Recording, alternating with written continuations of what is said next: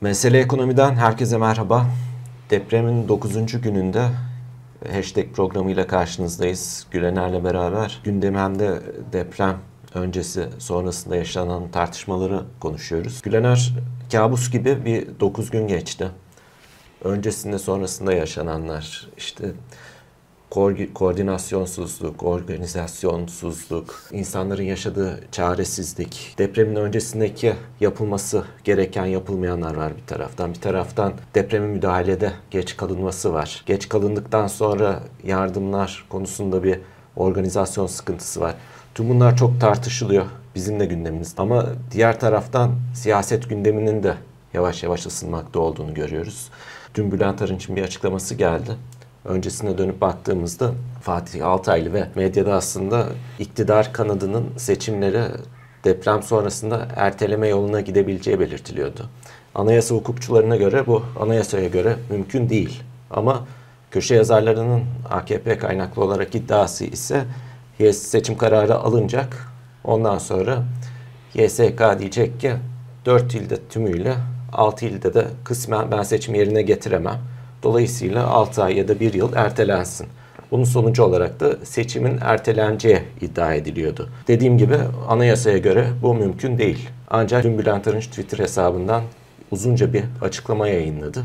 Bunun yapılması gerektiğini vurguladı esasında ve anayasanın ya değiştirilmesi gerektiği ya da kutsal bir metin olmadığı, anayasaya rağmen böyle bir yola girilmesi gerektiğini söyledi. Bülent Arınç ne dedi istersen ona başlayalım. Bülent Arınç dediğin gibi uzun bir açıklama yayınladı Twitter hesabından.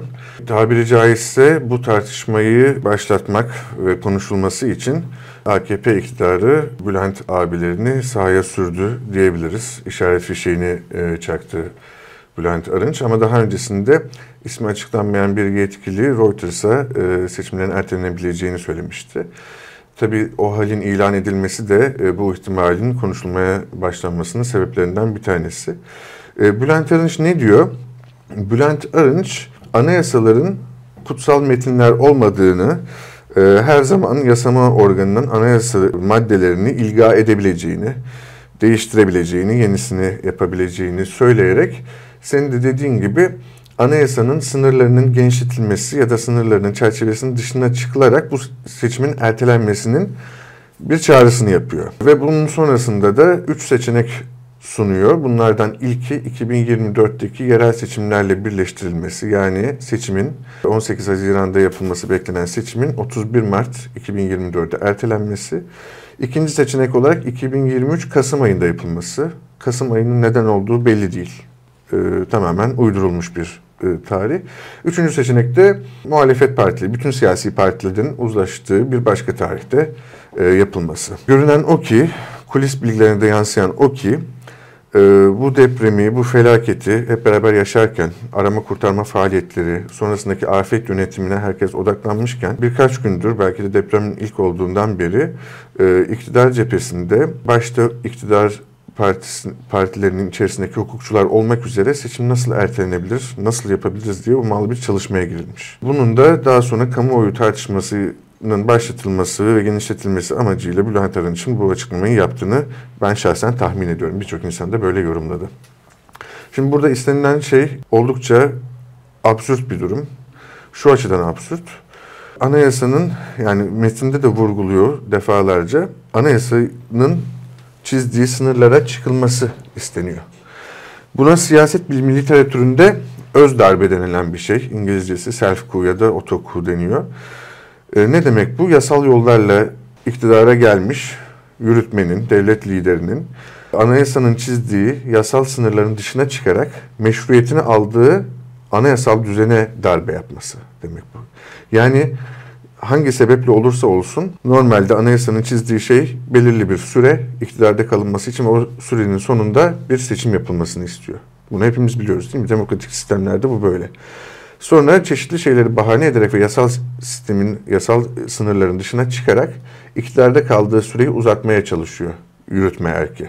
Bu tarihte gördüğümüz bir şey. En bilinen örneği Fransa'da 1851'de 3. Napolyon'un, Louis Napolyon Bonaparte'ın yaptığı darbedir. Meseleye bana kalırsa buradan bakmak lazım. Bunun çok teferruatlı bir anayasa hukuku tartışması var. Evet. Günlerdir hukukçular ve köşe yazarları Fatih Altaylı da mesela ona değinerek köşe yazısında yer verdi. İzleyicilerimize benim tavsiyem anayasa hukukçusu Tolga Şirin'in bu konudaki yazdıkları ve söylediklerine bakmaları. Çünkü çok ayrıntılı bir şekilde Türkiye anayasa hukuku tarihinde neler olduğunu, daha önce nasıl uygulamalar olduğunu ve 82 Anayasası'nda sadece savaş halinde ertelenebilir hükmünün ne şekilde e, geldiği, daha doğrusu savaş hali dışında o hal ve sık yönetim halleriyle genişletilen ilk taslağın tan bu o hal ve sık yönetimin neden çıkarıldığını anlatıyor. Çok güzel. Anayasa hukuku tartışması devam edecektir ama olayın hukuki teknik teferruata boğulmadan siyasi düzlemde sert bir direnişle e, cevap verilmesi gerektiğini düşünüyorum muhalefet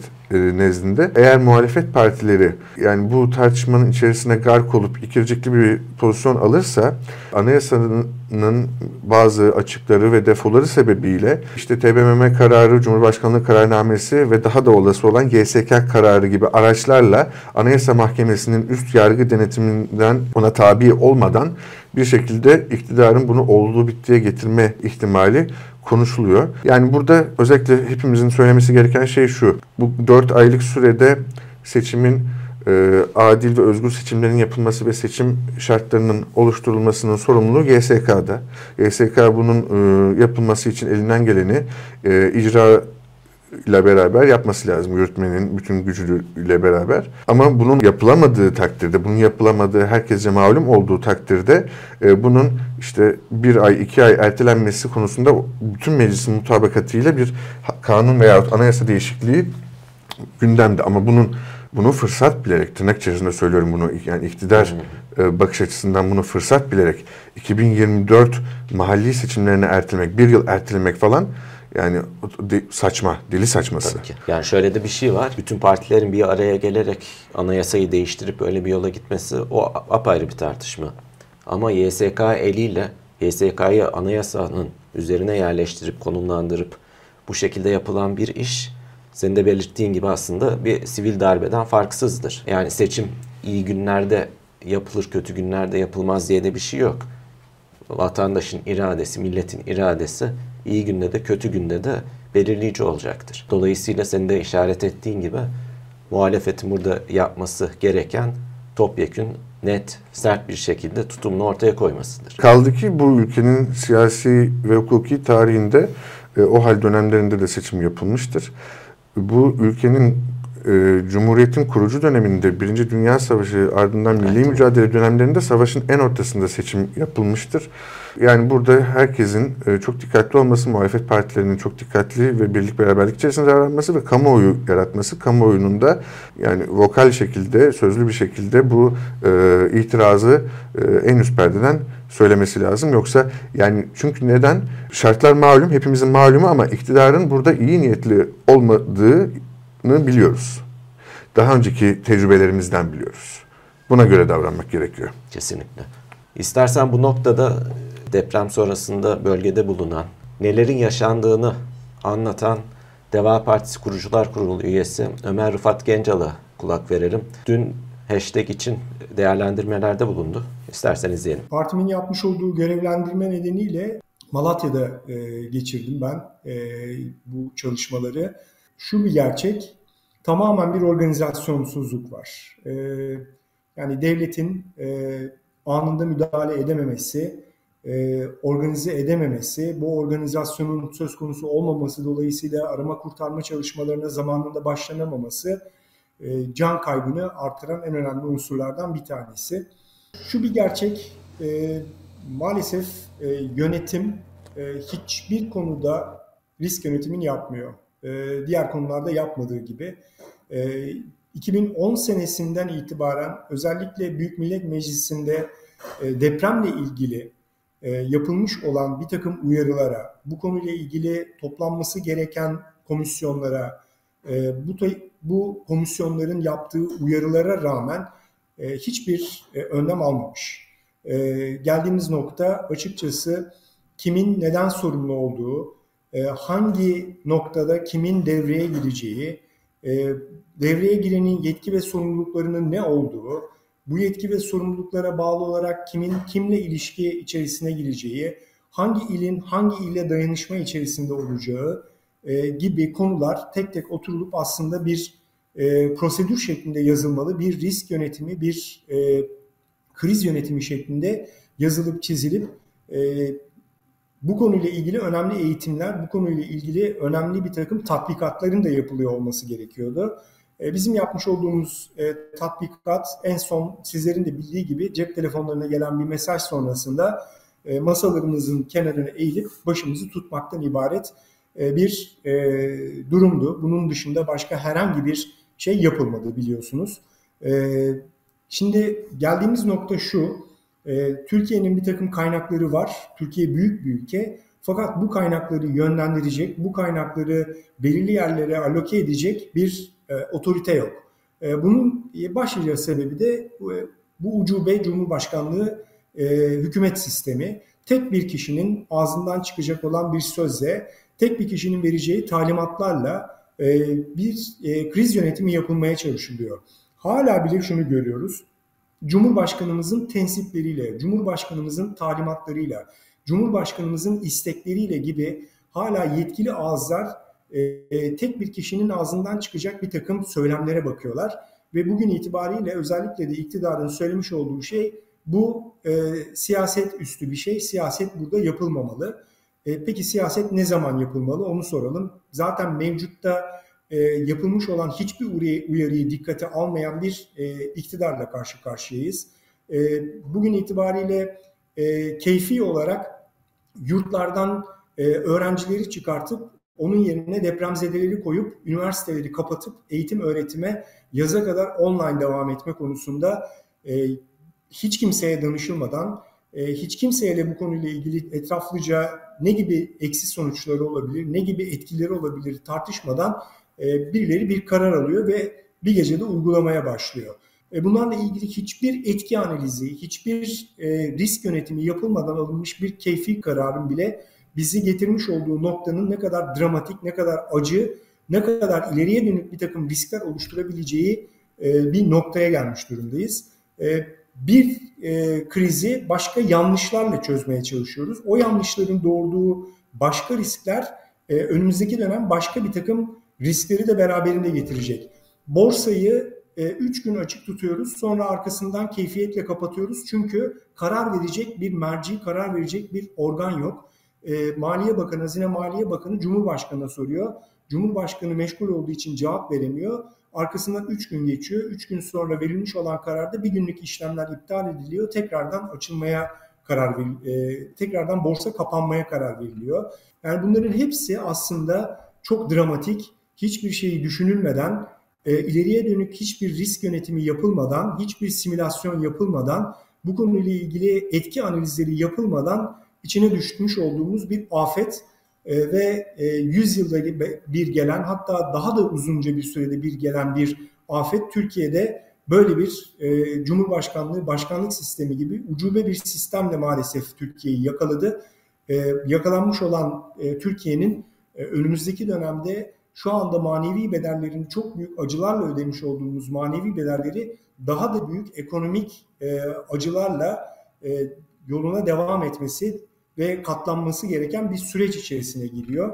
Evet, Deva Partisi Kurucular Kurulu üyesi Ömer Rıfat Gencalı dinledik. Deprem bölgesinde yaşadıklarını, tanıklıklarını anlattı ve tanıklıklarından hareketle e, sadece onun değil, orada bulunan birçok insanın en çok vurguladığı şey e, koordinasyon ve planlama eksikliği. Bu nedenle arama, kurtarma ve afet yönetiminde eksik ve hataların olduğu ve burada da e, hem o süreçte hem de geriye dönük olarak bu yaşadığımız felaketten bu yaşadığımız yıkımdan sorumlu ve sorumlular kim? Hepimizin şu an konuştuğu, daha da çok konuşması gerektiği soru bu. Şimdi ilk olarak sıcağı sıcağına daha önceki deneyimlerimizde de gördüğümüz gibi birkaç müteahhitin binası yıkılan müteahhitlerin yakalanması, hızlıca soruşturma açılması e, görüyoruz bunu. Daha da olacaktır. E, ama burada herhalde sanıyorum ki sorumlular sadece e, müteahhitlerle sınırlı değil. Bu sorumluluk tartışmasına biraz girelim istersen Sinan. İmar affını da göz önünde bulundurarak sorumluluk kim?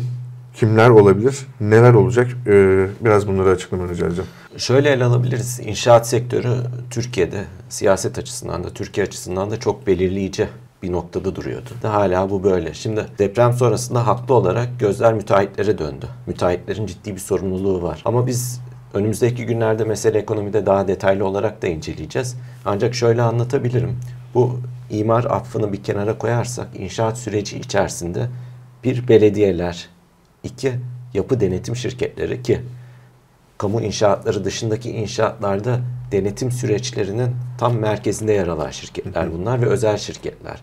Yapı denetim şirketleri, yapı denetim şirketlerinin beraber çalıştığı beton laboratuvarları ki bu beton laboratuvarları da inşaat sırasında betonlardan örnek alarak o betonların kalitesinin kontrolünü yapan firmalar ve tabii ki inşaatın ilk başında bu inşaat sürecini başlatan, imar planını yapan, e, zemin etütlerini yapan belediyeler. Üç farklı yapıyı da ele almamız gerekiyor. Dediğim gibi zemin etütünü yapan, doğru yapması gereken, imar planını yapan, doğru yapması gereken ve bunların imzasını atan belediyeler bir tarafta. Diğer tarafta müteahhitler işi yaparken bunun denetimini yapan, her aşamasını kontrol etmesi gereken yapı denetim şirketleri. Ve üçüncü aşamada da laboratuvarlar. Yapı denetim şirketlerini ve laboratuvarları düzgün bir şekilde denetleyen, yaptıkları işin kalitesini denetleyen bir üst kuruluş yok. Dolayısıyla bu şirketler işlerini düzgün yapıyorlar mı, yapmıyorlar mı? Bunu bilmiyoruz. Bu mevzuattaki bir eksiklik. Mevzuattaki bir eksiklik. Bununla beraber şöyle de bir durum var. Bu yapı denetim şirketleri denetlenmediği gibi yapı denetim şirketlerin kazançlarını elde edebilmeleri için, müteahhitlerin de kazançlarını elde edebilmeleri için o inşaatın bitmesi gerekiyor. Dolayısıyla para kazanmak için müteahhitler de yapı denetim şirketleri de o işin bitmesi yolunda adım atıyor. Bu sistemsel bir sorundur. Bu çözülmesi gereken bir açıktır. Ve bu da tabii ki yıkılan inşaatlarda, düzgün yapılmayan inşaatlarda sorumluluğu sadece müteahhitlerin üzerine yıkılamayacağını da gösteriyor bize. Burada bunu denetleyen de, bunun analizini yapan da, bu izinleri veren de, bu imzaları atanlar da hepsi sorumluluk altındadır. Şimdi bir grup müteahhit üzerine gidiyoruz. Bu doğrudur, haklıdır. Yani gidilmesi gerekir. Ancak dediğim gibi sorumlu sadece müteahhitler değil burada. Siyaset ayağı da, denetim ayağı da, analiz ayağı da mercek altına alınması gerekiyor. Bununla beraber şunu da vurgulamak lazım sanıyorum. Müteahhitleri tartışırken özellikle lokal bölgelerde müteahhitlerle siyaset arasındaki ilişkinin, o makasın çok dar olduğunu da biliyoruz zaten. Bunu her zaman tartıştığımız konular. Ancak siyasi örgütlerle, parti örgütleriyle iç içe olan müteahhitlerin daha dikkatten kaçması ya da sorumluluktan kaçabilmeleri, diğerlerine daha sıkı bir markaj uygulanması ve üzerine gidilmesi gibi bir durum da var. Bu müteahhitlerin o partiden bu partiden, o örgütten bu örgütten diye ayrılmadan sorumluluğu olan hepsinin üzerine gidilmesi gerekiyor bu aşamada. Bu inşaat tarafı. Bir de istersen bir de imar hafları tarafına bakalım. İmar haflarının bazı insanlar için haklı gerekçesi olabilir. Ekonomik şartlarından dolayı iki sene içerisinde bitirilemeyen inşaatlar kaçak sayılıyor ve dolayısıyla bu insanlar için imar affı bir e, çözüm olabiliyor. Ancak genele baktığımızda imar affı ne yapıyor? Kaçak yapıları kaçak olmaktan çıkarıyor, statüsünü değiştiriyor. Ve böyle olduğu için de kalitesinden emin olunmayan kaçak yapılar bir şekilde çoğalmış oluyor. İmar aflarıyla e, özellikle seçim dönemlerinde iktidarlar açısından bir gelir kapısı da oluyor ve geçtiğimiz dönemlere baktığımızda seçim öncesinde imar barışı adı altında ciddi imar afları getirildi. Ben şimdi hızlıca baktığımda Hatay'da 56 binin üzerinde, Gaziantep'te 40 binin üzerinde, Adıyaman'da 10 binin üzerinde, Kahramanmaraş'ta 39 binin üzerinde yapıya imar affı verildi. Bu kaçak yapılar statü kazanmış oldu. Şimdi dönüp baktığımızda bu imar afları aslında dediğim gibi kalitesini bilmediğim, depreme dayanıklı olmama olasılığı yüksek olan yapıları şehrin merkezinde e, karşımızda dikiyor ve imar affıyla aslında depremde yıkılma potansiyeli olan birçok yapıyı devlet eliyle kazandırmış oluyoruz. Böyle bir durum var. Bunun da yanında yine seçime giriyoruz ve eğer ki deprem olmasaydı bugün konuşacağımız konu yeni çıkacak imar affı olacaktı. Pazartesi evet. iktidarın gerçekleştireceği toplantıda masada olan konulardan bir tanesi imar affıydı. Meclise sunulmuş önümüzdeki günlerde oylanması beklenen konulardan biri imar affı. Dolayısıyla yani deprem olduğu için konuşuyoruz bunun negatif boyutlarını. Ama siyaset açısından o kadar merkezde duran bir konu ki hala da ilk fırsatta tartışılacağına eminim. Doğru, çok doğru, çok haklısın. Çok önemli bir nokta bu. Yani baştan aşağı kokuşmuş bir düzen var. Her şeyiyle sakat, her şeyiyle çarpık. yani yapmamız gereken şey bütün bu tartışmadan, bu tartışma düzleminden, bu paradigmalardan çıkıp her şeyi baştan aşağı kontrol edip her şeyi baştan aşağı düzenlemek. E, bunun için de ilk başta da yeni yasal düzenlemeler yapmak. Kesinlikle öyle. Yani taraftan burada ahlaki bir sıkıntı var. Her taraf için. Müteahhitler içinde, işte bireyler içinde, siyaset içinde ahlaki bir sıkıntı var. Evet, bu ahlaki sıkıntıya yol açan aslında bir sistem açığı var, sistem sorunu var. Bu sistem sorunu öncelikle çözmemiz gerekiyor. Bilener istersen bu hafta burada noktayı koyalım. Önümüzdeki haftalarda çok fazla konuşacak konu var. Evet, çok fazla konuşmaya devam edeceğiz. Konu var. Tartışmaya devam ederiz. Değerli izleyiciler, önümüzdeki haftalarda umarım daha iyi gündemlerle beraber oluruz. Hoşçakalın.